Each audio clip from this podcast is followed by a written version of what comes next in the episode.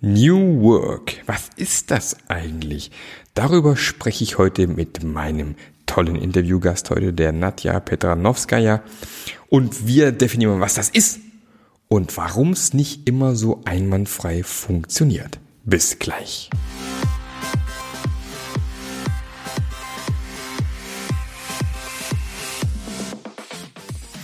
Der Passionate Teams Podcast der Podcast, der dir zeigt, wie du Agilität erfolgreich und nachhaltig im Unternehmen einführst. Erfahre hier, wie du eine Umgebung aufbaust, in der passionierte Agilität entsteht und vor allem bleibt. Und hier kommt dein Gastgeber, Marc Löffler. Hallo und herzlich willkommen. Auch heute wieder mit einer Interviewfolge. Ist immer schön, wenn ich nicht so ganz alleine vor meinem Rechner sitzen muss und lustige Sachen aufnehmen. Und heute habe ich die liebe Nadja Petran, jetzt muss ich wieder den Namen üben, Petranowskaja am Telefon oder am mhm. Zoom-Call besser gesagt. Habe ich gut gemacht, oder? Ja. Ich habe mich extra angestrengt. Ähm, und zwar ist die liebe Nadja ist tatsächlich Psychologin, schon äh, vor vielen Jahren mal hier tatsächlich ordentlich in dem Bereich studiert ähm, und ist witzigerweise auch jemand, der schon Flugzeuge gebaut hat, Rechenzentren irgendwo hingestellt, irgendwelche Organisationen umgebaut. Also sie war schon in ziemlich vielen Bereichen unterwegs, steht am Ende aber einfach für more shiny eyes, für mehr leuchtende Augen, oder? Kann man Absolut. das so zusammenfassen? Absolut, jeden Tag. Jeden Tag. Jeden Tag. Schön, schön, dass du da bist, Nadja. Ja, schön, dass ich da sein kann. Und wir haben uns ein schönes Thema ausgesucht und zwar wollen wir heute über das Thema New Work sprechen. Also es ist ja auch gerade so ein, ja, die nächste, man könnte wieder gemein sagen, die nächste Sau, die durchs Dorf getrieben wird, nachdem ja, ja agil jetzt auch schon fast sehr langweilig ist, müssen wir jetzt New Work sagen äh, ja. oder andere lustige Begriffe äh, irgendwie nennen. Ähm, und wir haben vorhin diskutiert und ihr seid gerade dran, äh, ein bisschen zu definieren mit so einem lustigen Kartenspiel, was denn New York, äh, oh Gott, New York auch, aber was New Work denn eigentlich ist. Ähm, ja. New York. Wie, wie würdest du denn so für dich mal festlegen, was New Work eigentlich ist? Lustigerweise benutze ich den Begriff gar nicht so gerne, weil ich behaupte, dass wir noch nie im Work waren, weil ich bin da so ein Fan von dieser Unterscheidung zwischen dem Wort Job und Work und äh, die beiden englischen Wörter, die ähm, trennen ja auch was, was ist. Und Job ist ja da, wo man eigentlich einfach nur Steine vom Schiff auf, den, auf das Festland schleppt, schleppt und damit Geld verdient. Und ganz viele von uns haben ja noch nie Work erlebt, also diese sinngebende Arbeit. Ganz viele von uns machen leider Gottes ganz viel Job. Also wir machen einfach etwas fürs Geld. Ne? Und das ist, mhm. unterscheidet uns auch nicht unbedingt sehr stark von den Frauen, die irgendwo am Straßenrand stehen und auch ihre Zeit für Geld verkaufen. Das finde ich als Mensch und auch als Psychologin extrem traurig. Deswegen New Work ist für mich äh, ein Begriff, der müsste eigentlich einfach endlich Work heißen. Also, dass wir eigentlich endlich in den Bereich kommen, wo wir als Menschen unser volles Potenzial nutzen, nachdem wir ja in der Industrialisierungsära ähm, ganz viel Job gemacht haben. Nachdem wir also nicht mal Old Work gemacht haben, steigen genau. wir direkt mit New Work eigentlich ein. Ja. Okay, verstehe ich. Genau. Sinngebende Arbeit, ähm, das ist ja schon tatsächlich ein sehr, sehr wichtiges Thema. Was, was, was macht das mit uns, wenn wir sinngebende Arbeit haben oder was bedeutet es für uns? Woran erkennen wir das, dass wir sinngebende Arbeit machen? Das ist eine gute Frage, woran erkennen wir uns? Weil ich glaube, da fängst du auch ganz woanders an, als in dem, was ist New Work, weil da können wir ja uns lange unterhalten, ob das was mit Kika-Tischen und Bier am Abend mit dem Chef und so zu tun hat oder wirklich damit, sich selbst zu fragen, wer bin ich eigentlich? Also mhm. was ist mir wichtig? Was sind meine Qualitäten? Was sind Dinge, die ich mit Leidenschaft, mit diesem shiny eyes, ne, mit diesem leuchtenden Augen mache? Wofür stehe ich gerne vom Wecker auf? Was strengt mich nicht an? Wo bin ich eigentlich? Also wirklich, wirklich ich. Und die Frage, ne, das ist ja das, womit ich auch ganz viel unterwegs bin, wo ich sage, wer bist du? Was, was kennzeichnet dich? Was sind deine Qualitäten, deine, deine Lieblingsthemen, deine leidenschaftlichen Momente? Wann merkst du, dass es etwas ist, was du wirklich, wirklich gerne machst? Mhm. Was sind so Indikatoren aus deiner Sicht, woran man das erkennen kann oder weiß, dass jetzt ist es das genau? Jetzt scheine ich tatsächlich in diesen Modus mhm. zu kommen. Ja, also ganz so oft ist es etwas, was wir schon als Kind gern gemacht haben. Ne? Also wir, wir wissen ja alle, wie wir in der Schule spätestens ähm, gern verbogen werden von das mache ich gern zu, das sollst du tun, damit du die mit diesem Mainstream ähm, guten Notenschnitt hast, weil ne, wir haben ja immer noch dieses Denken. Ich merke es auch an meinen Kindern, die jetzt 16 und 18 sind, dass es immer noch ähm, weit verbreitet ist, man braucht gute Noten. Weil mit guten Noten ne, kommt man an eine gute Uni, in einer guten Uni bekommt man gute Ausbildung, mit einer guten mhm. Ausbildung bekommt man einen guten Job. Das ist immer noch dieses alte Denken. Mhm ein guter Job heißt viel Geld, ne? Und dann gibt es diesen Spruch, den ich total liebe und nicht gerne in den Momenten sage, wo er ein bisschen wie Salz in die Wunden ähm, sich anfühlt, wir arbeiten viel zu viel, um Geld zu verdienen und für dieses Geld Dinge zu kaufen, die wir nicht brauchen, um damit Menschen zu beeindrucken, die wir nicht mögen. Mhm. Ne? Also kenne ich auch. Mhm. Daran kannst du dich auch äh, selbst prüfen. Also mache ich auch gerne etwas und bekomme dafür kein Geld, aber es hat mir Spaß gemacht und es hat mir etwas anderes gegeben. Ne? Also wirklich diesen Klassiker auch von Friedhof ähm, Bergmann, der sagt, Arbeit, also sinngebende Arbeit, ähm, unterscheidet sich auch nicht unbedingt durch äh, Sinn oder keinen Sinn, sondern ich merke, das eine mache ich fürs Geld, das andere mache ich für mich ganz alleine. Ne? Das ist mein, mein, mein Herzensprojekt vielleicht und das dritte mache ich auch für uns, also für die, für die Gesellschaft. Ich mache etwas, was Sinn ergibt, nicht nur für mich selber, weil es mir meine Tasche, meine Tasche mit Geld füllt, sondern ich mache auch etwas für uns als Gesellschaft. Mhm. Wobei, wenn ich so zurückdenke an das Buch kennst du bestimmt auch von Daniel Pink, ne? Drive, ja. What Really Motivates Us. Ja. Ähm, ich weiß natürlich, Daniel Pink ist natürlich kein Psychologe und keine Ahnung, wie viel tatsächlich Background hinten dran ist. Aber ein Fall, den er beschreibt in seinem Buch, ist, äh, wo er eine, eine Schulklasse beobachtet äh, von Kindern und mhm. eben ein paar Kinder sieht, die eben sehr gerne malen ne? und ähm, ja und dann im Prinzip hingeht und äh, einem die, die Gruppe quasi aufteilt. Die eine Gruppe, mit der macht er gar nichts. Die, und die zweite Gruppe geht da hin und sagt, pass auf, mal mir doch bitte mal ein Bild. Ich krieg's Geld davon mir. Und ja. die Gruppe war, glaube ich, äh, hat einfach malen lassen und hat quasi hinterher genau. fürs Malen Geld bekommen. Ja. Und festgestellt hatte irgendwie, dass die Kinder, die sozusagen Geld dafür bekommen haben, von Anfang an, hier, du kriegst 100 Euro fürs Bild oder so, war natürlich weniger, ja. ähm, irgendwie die Lust am Malen verloren haben. Ja. Also scheinbar ja. dieses, was ihnen ja vorher Spaß gemacht hat, irgendwo diese, diesen Spaß dran verloren haben. Woran liegt ja. Ähm, also aus, aus psychologischer Sicht kannst du viele, kannst du viele Themen da, da dran kleben, woran es liegt. Aber eine, die ich spontan im Kopf habe und mit diesem Bild arbeite ich auch sehr gerne in meinen Workshops und Trainings, ist, wenn du dir zwei Kreise vorstellst, ne? und mhm. diese Kreise haben eine gewisse Schnittfläche. Mhm. Und die Schnittfläche kannst du eben variieren in dem Maße, in dem der eine Kreis stellt ja deine intrinsische Motivation dar. Also etwas, was du sagst, das ist mein Ding, also zum Beispiel malen tue ich total gerne. Mhm. Und der zweite Kreis stellt die sogenannte Volition dar, also etwas, was du tun sollst oder musst. Mhm. Und wenn die Kreise sich voll überschneiden, also das, was du musst und das, was du willst, ist dasselbe dann fühlt sie sich für dich nicht wie Arbeit an. Da hast du Lust dran und dann ist es ja auch egal, ob du dafür Geld bekommst oder irgendeine andere Anerkennung. Du machst es wirklich aus dieser inneren Antriebgeschichte. Mhm. Ne? Das ist nicht, nicht äh, für Pflicht, nicht für irgendwas anderes, sondern es ist das Teil dein Wille sozusagen. Mhm. Und immer wenn wir sagen, ich muss, killen wir eigentlich genau diese, diese Geschichte. Wir killen diese innere Motivation. Und es gibt genug Menschen, deren zwei Kreise haben so gut wie gar keine Schnittfläche weil sie machen bei der Arbeit, was sie müssen und das ist dann dieser berühmte Job, damit sie Geld haben und dann gehen sie nach Hause und machen ganz andere Dinge, weil dann fühlen sie sich endlich imstande, etwas zu machen, was sie möchten, was sie gerne machen. Mhm. Und ich bin immer traurig, wenn ich solche Menschen treffe. Ja, kommt drauf an. Ich denke mal, es gibt wahrscheinlich auch den einen oder anderen, der sagt, was ist, keine Ahnung, ich, äh, was ist ein blödes Beispiel, ich gehe am Wochenende immer gern Fallschirm springen. Ja. Das kostet halt einen Haufen Holz, äh, kostet mich wahnsinnig viel Geld. Und darum ja. gehe ich halt, gehe ich halt irgendwo arbeiten, äh, in irgendeinem Job um ja. Geld zu verdienen, damit ich am Wochenende Fallschirm springen kann. Ne?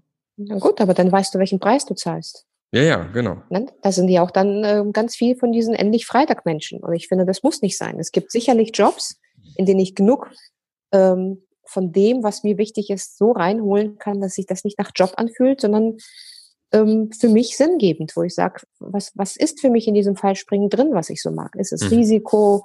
Ist es Freiheit? Ist es frische Luft? Ne? Du kannst ja wirklich dir auch angucken, was genau ist das, was mich da so mhm. glücklich macht. Und das sind mhm. ja mehrere Aspekte als nur die Überschrift Fallschirmspringen. Also in diesem Beispiel können wir ganz genau reingucken. Und für den einen wird es das Risiko sein, für den anderen wird es diese grenzenlose Freiheit in der Luft sein, für den dritten wird es Outdoor sein. Ne? Für mhm. den vierten wird es irgendwann sein, was sehr besonders ist, weil kein anderer Mensch um ihn herum das macht und der ist sehr speziell in seinem Hobby. Also wir haben ja alle verschiedene Whys hinter dem, was wir gerne machen. Und diese mhm. für sich zu erkunden, die, das bringt dich auch näher zu deinem eigenen Purpose.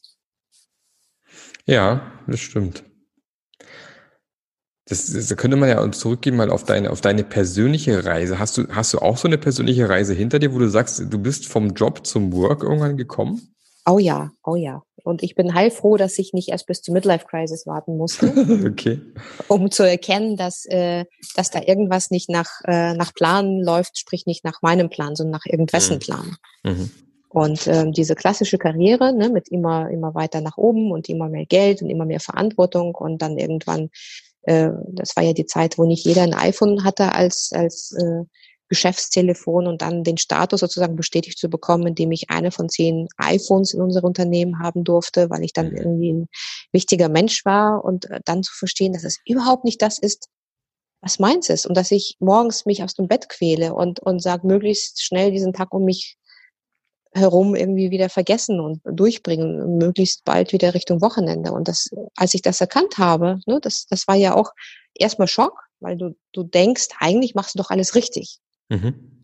Ne, weil um dich herum sind ja alle ganz happy und guck mal, und die Nadja, die macht Karriere und eigentlich kommen sie aus Russland und guck mal, sich selbst so durchgekämpft, so ganz nach oben und all solche Sachen. Und du, du hörst es ja und du merkst, es macht dich aber null glücklich. Es ist nicht das, was du selbst gerne über dich hören äh, möchtest. Und ähm, mich haben so zwei Sachen aufgerüttelt. Die eine Sache, ähm, es gibt ja diese Übung, dass du selbst schreibst, ähm, eine Grabrede, die ja an deinem ähm, Beerdigungstag mhm, statt, ja. äh, statt, wo es stattfindet, gesagt wird. Und dann schreibst du einfach auf, was sollte man über dich gesagt haben.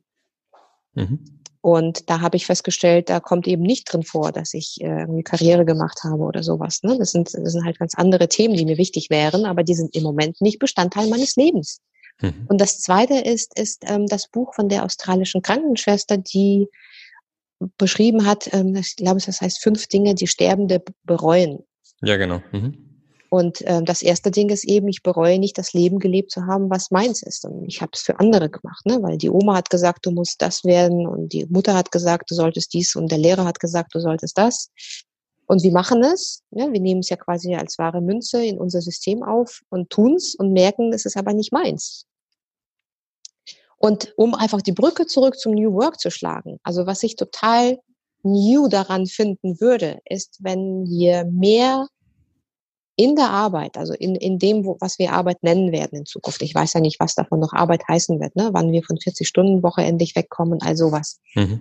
Dass wir möglichst viel wir selbst sind. Ich glaube, das wäre richtig new. Ich glaube, im Moment ist das aber noch nirgendwo in irgendwelchen Büchern oder Blogartikeln so beschrieben, weil im Moment geht es immer noch um Strukturen, die anders sind oder Art zu führen, die anders ist oder Möbel oder Raumgestaltung. Ne? Aber äh, wir als Mensch kommen da immer noch nicht so richtig drin vor.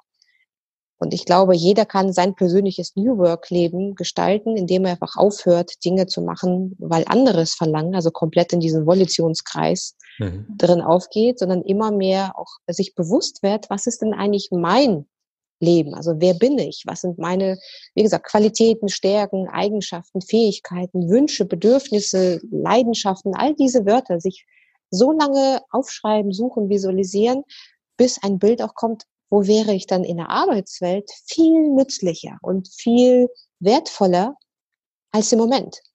Mhm. Ich glaube, das wäre dann richtig New Work.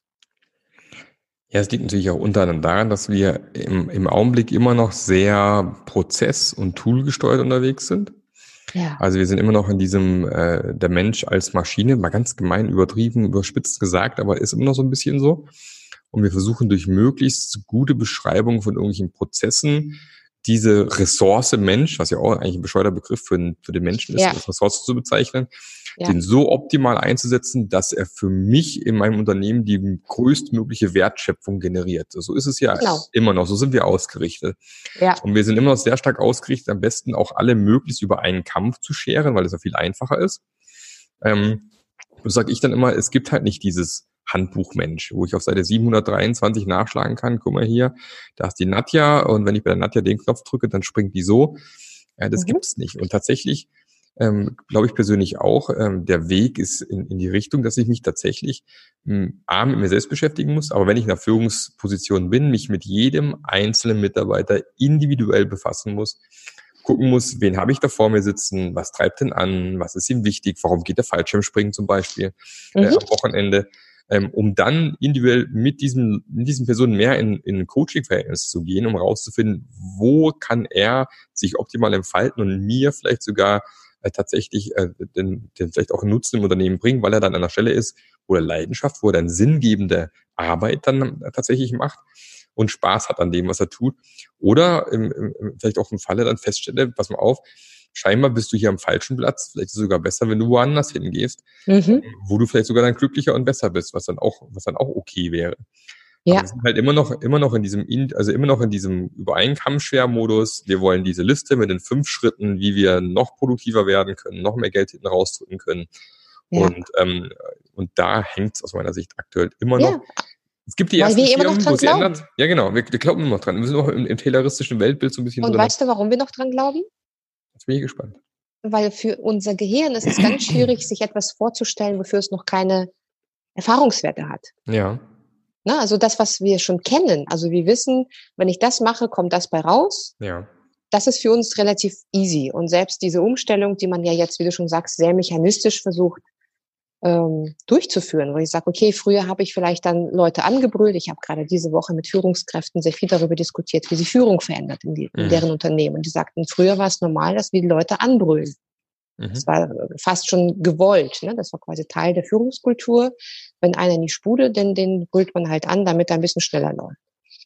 So, und jetzt äh, brüllt man sie halt nicht an, ne? jetzt machen wir jetzt Augenhöhe und jetzt machen wir Coaching.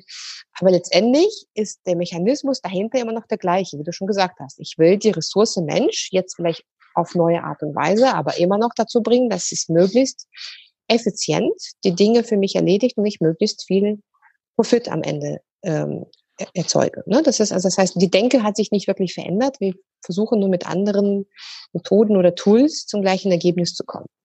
Mhm, das nenne ich den, den SAP-Effekt. SAP-Effekt, okay. Ja, da gibt es diesen uralten Spruch, nobody ever was fired for hiring SAP. Ja, du, du weißt, ähm, äh, keine Ahnung, du sollst von mir ein, ein entsprechendes ERP-System bei dir im Unternehmen einführen, stehst vor dieser Aufgabe, das zu machen. Und ja. die, die wenigsten haben dann, sage ich mal, die, da sehe ich jetzt gerade den Screenshot auf deiner Homepage, wir brauchen mehr Eier. Ähm, ja. Die wenigsten haben dann die Eier zu sagen, lass uns mal gucken, was für uns am allerbesten passt.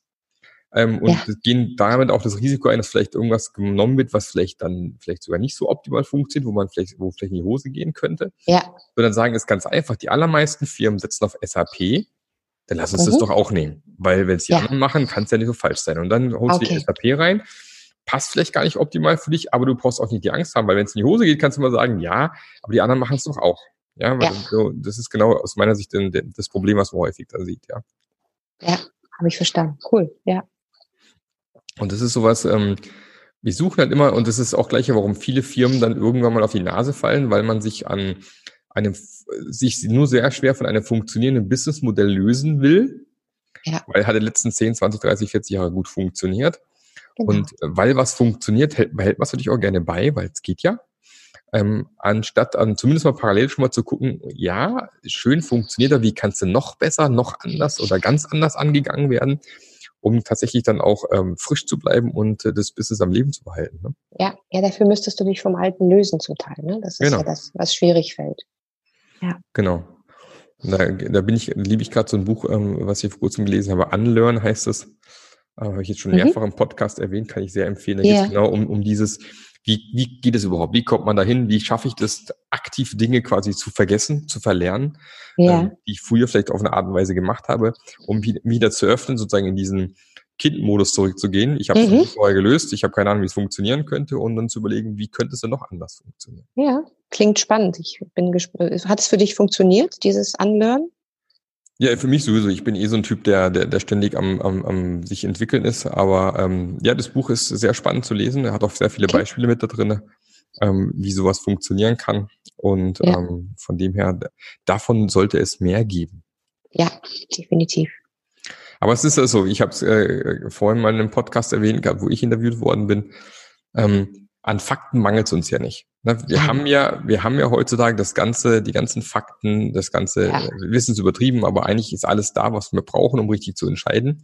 Ja. Und trotzdem, äh, sagen wir, gibt es Menschen, die abends nach Hause kommen, sich aufs Sofa schmeißen, Chips fressen, sich nicht bewegen Ja. und sich dann irgendwann wundern, dass sie einen Herzinfarkt bekommen. Und dann werden Ja. sie meistens aktiv, weil dann, wenn es ist ja was passiert. Ähm, Genau. also daran liegt's ja nicht. Also das ist vielleicht auch so eine Frage, die ich, die ich vorhin auch gar nicht so easy beantworten konnte. Woran liegt es, dass es Menschen gibt, die tatsächlich schon vorher erkennen, oh, da muss ich aktiv werden, bevor ich tatsächlich in die Situation komme, Herzinfarkt oder sonst irgendwas, oder ich werde krank in irgendeiner Form und dann Ja. eben sportlich sind und regelmäßig joggen gehen und keine Ahnung was. Ja. Und warum gibt's wiederum, sagen wir jetzt, fast noch mehr Menschen, die eigentlich eher so sind, ach, ähm, ist das so gut, wie es ist und was da in fünf oder zehn oder zwanzig Jahren ist, interessiert mich erstmal gar nicht. Ich lebe eben hier und jetzt. Ja, weißt du, also vielleicht ist es das Hier und Jetzt auch dann ne, das Bequemere, weil sonst müsstest du dich ja außerhalb der Komfortzone vom Sofa und von der Chipstüte entfernen. Ja. Das ist ja die eine Möglichkeit, weil Mensch ist ja ein Gewohnheitstier und wir versuchen ja, also zumindest unser Hirn versucht, so wenig Energie wie möglich aufzuwenden. Das heißt, alles, wo es nachdenken müsste, erstmal zu vermeiden. Und das Zweite ist, ähm, weil es auch, du hast ja selbst gesagt, das ist ja erst irgendwann Gefahr. Im Moment ist es noch keine Gefahr. Im Moment muss ich noch nicht handeln. Also diese berühmte Sense of Urgency ist nicht da. Mhm. Ich kann es versuchen zu ignorieren. Wenn, wenn ich es nicht sehe, sieht es mich vielleicht dann auch nicht. Das ist ein bisschen Ja. kindisch, aber, aber was auch sein kann, ist, ähm, weil es dafür einen Fix gibt. Also wenn, wenn, wir, wenn wir heute von Herzinfarkt sprechen oder von Diabetes oder von irgendwelchen anderen Volkskrankheiten, es gibt ja für alles einen Fix. Mhm. Das heißt, wir wissen, selbst wenn es kommt, na, dann gehe ich halt zum Doktor, dann kriege ich halt eine Pille und dann kriege ich halt einen Bypass und dann kriege ich was auch immer. Mhm. Aber es gibt dafür eine Lösung und ich bin sogar krankenversichert. Also, ne, was soll ich mir einen Gedanken machen und joggen gehen, wenn ich jedoch ganz gemütlich auf meinem Sofa liegen kann? Also das Gehirn wiegt quasi immer ab, was ist das schlimmere Übel für mich in dem jetzigen Moment und sagt, oh, jetzt bewegen, ist draußen windig, nö. Ne? Also das ist, sag ich mal, auch menschlich. Ist letztendlich dann Ja, ja. diese Un Unvernunft, ne, die ist vielleicht nicht, nicht gesund, aber die ist menschlich.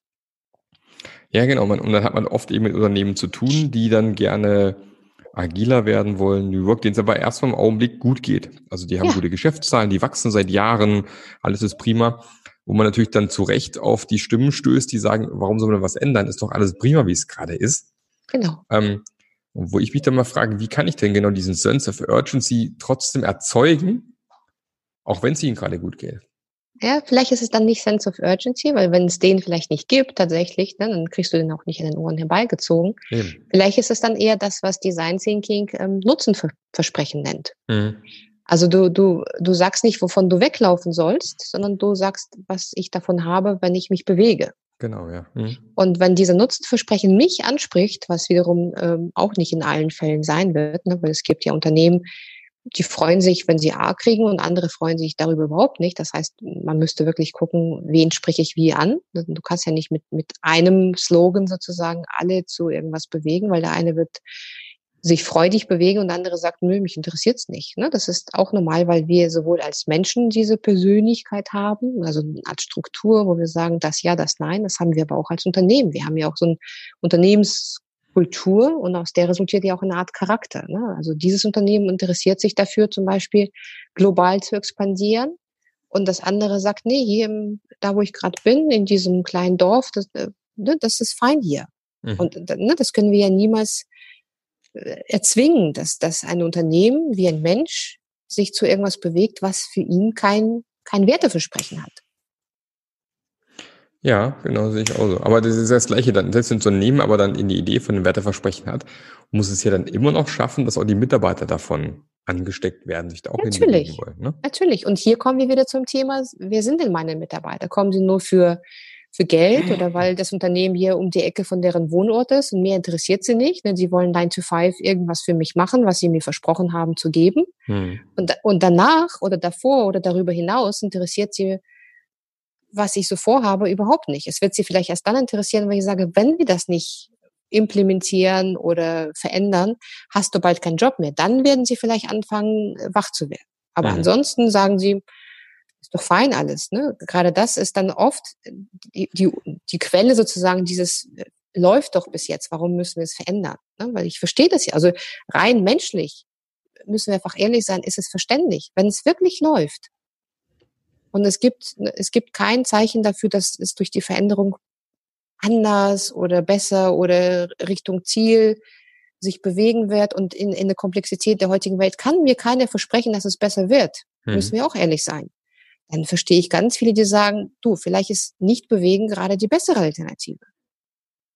Aber ist, und egal, ist, ja, ja das, aber dann, dann sind wir genau sogar bei dem Thema, die wir, was wir vorhin schon angesprochen haben. Ist es dann nicht auch so ein bisschen äh, Haushalt mit den eigenen Ressourcen, dass man sagt, okay, ich kann ja jetzt nicht auf allen Hochzeiten tanzen und ich muss ja irgendwie selektieren, wo ich jetzt für mich einen Mehrwert finde, wo ich jetzt tatsächlich Energie verwende und, und andere Elemente, andere Bereiche definieren, wo ich sage, nee, da mache ich erstmal nichts, weil ich, ich kann ja nicht alles machen. Ja, das ist Haushalt mit eigenen Ressourcen, ja. Und ne, darüber hinaus finde ich einfach immer wichtig, also egal wie oft man die Nokia-Geschichte nun erwähnt, davon wird sie nicht weniger wichtig, dass es sein kann, dass man nichts falsch macht und dennoch vom Fenster verschwindet. Mhm. Und ich erzähle in solchen Fällen noch viel lieber die Geschichte von dem ähm, Thanksgiving-Truthahn. Ne? Weil wenn du dem Truthahn sagst, äh, du, du sollst lernen zu fliegen, damit du hier aus der Truthahn-Farm entfliehen kannst, sagt er, nur nicht blöd, die füttern mich täglich. Mhm. Ne? Also das ist, es ist schön hier, ich werde täglich gefüttert, ich habe Kumpels, wir, sind, wir werden jeden Tag größer und dicker und die lieben uns, wir sind die Könige. Ne? Guck mal, die bringen uns wieder frische, frische Futter. Ähm, Schüssel hier. Ne? Also ein Truthahn wird sie immer sagen, du bist doof. Und, und wird auch recht haben bis zum Thanksgiving. Ja, genau. genau. Bis zum Thanksgiving. So, und wir wissen aber nicht, wann unser Thanksgiving ist. Das ist vielleicht einfach, wenn wir ehrlich sind, ne, für ganz viele von uns die Wahrheit. Ganz viele unserer komplexen strukturellen Organisationsgeschichten können dir nicht eindeutig sagen, wann dein Truthahntag ist. Mhm. Kann sein, dass es passiert, kann sein, dass es dich total verschont. Dass du der Truthahn bist, der vom Präsidenten na, freigelassen ist, doch in den USA, glaube genau. ich, so. Der genau. eine Truthahn, der Genau, überlebt. der eine Truthahn. Na, stell dir vor, Ne? Und das ist genau das, was ich meine. Und, und natürlich deswegen, das, was du erwähnt hast, die Ressourcen schon, verstehe ich dann auch, weil du kannst dich nicht auf alles vorbereiten, du kannst dich nicht auf alles einstellen. Ne? Also es ist auch anstrengend fürs Gehirn, wie gesagt, weil das Gehirn Klar. versucht ja möglichst viel Energie zu sparen.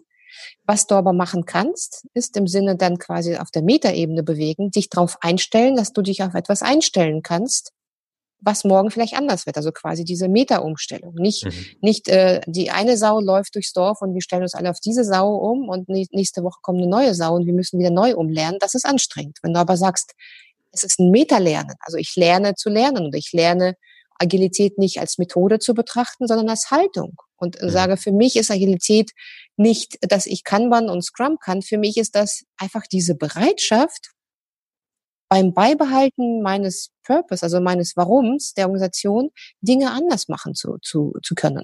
Mhm. Und das heißt nicht, dass ich es kann, aber ich bin bereit dafür, es können zu müssen. Und das ist aus meiner Sicht ein großer Unterschied, weil wenn wir alle einfach nur schulen und sagen so, jetzt musst du dies und jetzt musst du das, das ist anstrengend. Wenn du aber eher philosophisch oder in der, in der Haltung arbeitest und sagst, Jungs, Mädels, ne, hört mal hin. Es kann sein, dass wir die nächsten 20 Jahre genauso weiterarbeiten und dann freue ich mich einfach auf, auf was beibehalten sozusagen. Es kann sein, dass wir ab irgendwann anfangen müssen und zwar ganz schnell gewisse Dinge zu verlernen, ne, das was du gerade erwähnt hast, mhm. damit wir auch in das Neue reinkommen. Weil wenn wir erst das Alte verlernt haben, haben wir auch Kapazitäten frei gemacht für etwas, was anders ist. Genau, und jetzt haben wir ja aber dann Firmen, die kommen dann unter anderem auch auf dich oder auf mich zu und sagen, ja, liebe Frau Pretanowska, ja, wir haben da äh, das Thema New, New Work, das würden wir gerne bei uns mhm. einführen. Mhm. Können Sie uns da irgendwie helfen? Was ist denn aus deiner Sicht so ähm, der, der falscheste, wie soll ich sagen, der, der falscheste Grund, mit dem Thema New Work anzufangen? Der falscheste Grund mhm. ist, äh, ist einfach äh, das, was wir von Anbeginn genannt haben, also diese neue Sau einfach nochmal für sich auszu, äh, auszunutzen, weil die anderen nichts gebracht haben. Also wenn ich schon fünf andere Methoden oder ähm, Moden sozusagen ausprobiert habe und es ist nicht besser geworden, dann versuche ich halt mit der sechsten Methode ähm, das tote Pferd noch schneller zu reiten. Mhm. Und wie gehst du normalerweise vor, wenn du auf so einen Kunden triffst, wo du das Gefühl hast, es ist bei denen so? Was ist dann deine Vorgehensweise im Normalfall? Ich stelle viele Fragen, also ich höre viel zu, weil oft ist es ja das, was der Kunde meint zu ähm, zu wollen, ist nicht das, was er braucht. Mhm. Also ich habe auch schon gearbeitet, wo wir Überschrift hatte, hatten, die war jetzt nicht konkret New Work, aber sie hatte letztendlich inhaltlich wenig mit dem zu tun, was in einem theoretischen Buch zu diesem Thema gestanden hätte. Aber es war mhm. für den Kunden dann einfacher, für sich und die Mitarbeiter ähm, das Projekt so genannt zu haben, damit sie alle denken, dass es, das wird dadurch besser, ne, wenn wir den Namen behalten. Wir haben aber letztendlich sehr viel, wie gesagt, auf Metaebene gearbeitet, an der Haltung, mhm. mhm. an dem Miteinander, an der Kultur, aber wir haben es nicht Kulturprojekt genannt, sondern wir haben dann eher so ein Hardfact-Wort gegeben. Mhm damit es ähm, greifbarer auch ist. Also ich, ich finde, wenn, wenn jemand sagt, ich brauche New Work und ich frage, warum oder wozu oder was wird dadurch anders, besser und so weiter, dann können wir es ja auch gern New Work nennen, ne? weil es gibt ja noch keine Definition, was New Work genau ist und was es nicht ist. Das heißt, es ist ganz vieles New in der Arbeitswelt und insofern passt dieser Begriff ja auch für ganz viele Unternehmen, ähm, unabhängig davon, was, was letztendlich darunter gepackt wird. Hm. Und jetzt ist es aber so, das haben wir ja auch schon vorher mal kurz angeteasert im Vorgespräch, wir verschwenden irgendwie unsere Ressourcen. Mhm. Müsst ihr dazu was mal noch genauer ausführen, erzählen? Ja, total gerne, weil das, das ist ja, wie gesagt, das, was mich persönlich auch sehr viel umtreibt, dass wir eben, wie gesagt, ganz viel in der Volition sind, also in dem Müssen und ganz viel äh, in diesem Hamsterrad äh, rumlaufen, weil wir denken, das ist, das ist der Sinn des Lebens und irgendwann erkennen wir, dass es nicht ist und dann ist es oft aber auch ein bisschen spät, ne, weil das Leben lebt sich sozusagen vorwärts und wir können das Rad nicht zurückdrehen. Und ähm, oft, ne, weil du auch angesprochen hast, Kunden kommen und wollen irgendwas, die wollen ja oft was Neues, weil das Alte denen nicht geholfen hat. Und dabei haben sie das Alte aber noch nie richtig angewendet. Äh, ich habe ja bei in der Brand 1, äh, da gibt's ja immer diese tollen Faktenzusammentragungen in der vorderen, mhm. Äh, mhm. ähm, auf der vorderen Seite. Und da steht unter anderem, wie lange im Durchschnitt eine Bohrmaschine, die in den Haushalten, also privat sozusagen zur Verfügung steht, genutzt wird während der, der Lebenszeit einer Bohrmaschine. Was, was schätzt du? Wie lange? Also wenn ich komplett wirklich die Einsatz, die Einsatzzeit genau, von so einer Bohrmaschine. Die Einsatzzeit, ja weiß nicht, fünf Stunden. Zwölf Minuten. okay. Ne? Und, und ich übertrage das total auf die, auf die Dinge, die wir mit uns als Mensch tragen. Wir tragen mit uns so viele Fähigkeiten, die wir haben und wir nutzen sie aber zwölf Minuten. Ne? Das ist für mich einfach mhm. eine Metapher. Also mhm. wenn, mhm. wenn wir eine Bohrmaschine sind mit all den, den Möglichkeiten, die, die sie bietet. Und die ist ja nur dafür, ein Loch zu bohren. Aber wir haben ja viel mehr, das wir tun können. Ne? Wir können begeistern, wir können zusammen was aufbauen, wir können ko-kreativ was gestalten. Wir können, weiß nicht, Welten aufbauen, wir können Geschichten erzählen und Bücher schreiben und Kinder zeugen.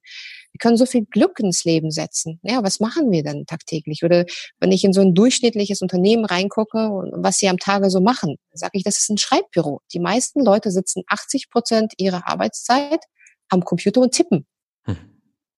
So, das ist aber ein Computer, das ist keine Schreibmaschine. Theoretisch kann das Ding mit ein bisschen Artificial Intelligence und ein bisschen Bot oder wie auch immer diese tollen Dinge jetzt heißen, die Hälfte meiner Mails automatisch beantworten und die anderen irgendwie so beantworten, dass dann nie wieder so ein Blödsinn wieder zu mir kommt. Weil wir, wir schreiben einander Briefe und E-Mails, die sind null dafür da, dass wir uns als Mensch nützlich machen. Das ist Blödsinn, was wir einander schreiben. Und äh, das ist so schade, weil wir, weil wir so viel dann einfach mit ins Grab nehmen. Das macht mich echt traurig. Tja, das ist fast schon ein, ein schöner Schlusssatz. Ja. Aber wir wollen ja nicht traurig enden. Wir, wollen, wir wollen mit einer positiven Nachricht enden. Und zwar, wenn du jetzt äh, den Hörern noch was auf, mit auf den Weg geben dürftest, also so, so eine Nachricht, wo du sagst, das ist was, wenn ich jetzt äh, irgendwo stehe und ich weiß, in zwei Minuten falle ich tot um und ich kann noch einmal ja. was raushauen an alle und ich, äh, du hast tatsächlich alle Weltenbürger gleichzeitig vorm Bildschirm sitzen, die hören dir jetzt zu. Was würdest du denen sagen?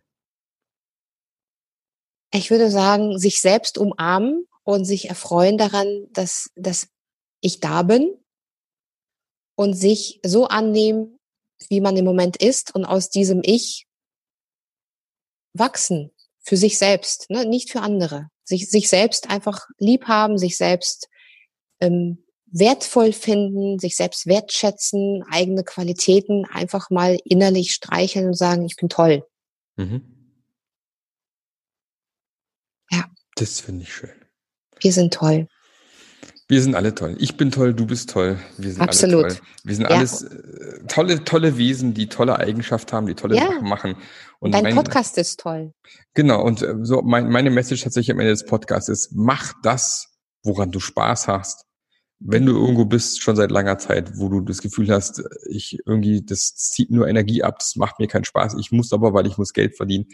Wie Nadja so schön gesagt hat, sobald du das Gefühl hast, du musst irgendwas, dann reflektier mal, nimm dir auch gerne einen Coach oder sonst irgendwas, von dem du reflektieren kannst, oder nimm dir einfach einen guten Freund, wo du weißt, mit dem kannst du super Gespräche führen. Und sprich darüber und tausch dich aus. Ich wette, du wirst Dinge finden oder rausfinden, wie du tatsächlich dich weiterentwickeln kannst und Definitiv. da rauskommst. Ja, ein tolles Schlusswort. Dann vielen, vielen lieben Dank, Nadja, für deine Zeit heute. Hat tierisch Spaß gemacht und ähm, wir hören uns sicherlich und sehen uns sicherlich auch mal irgendwo.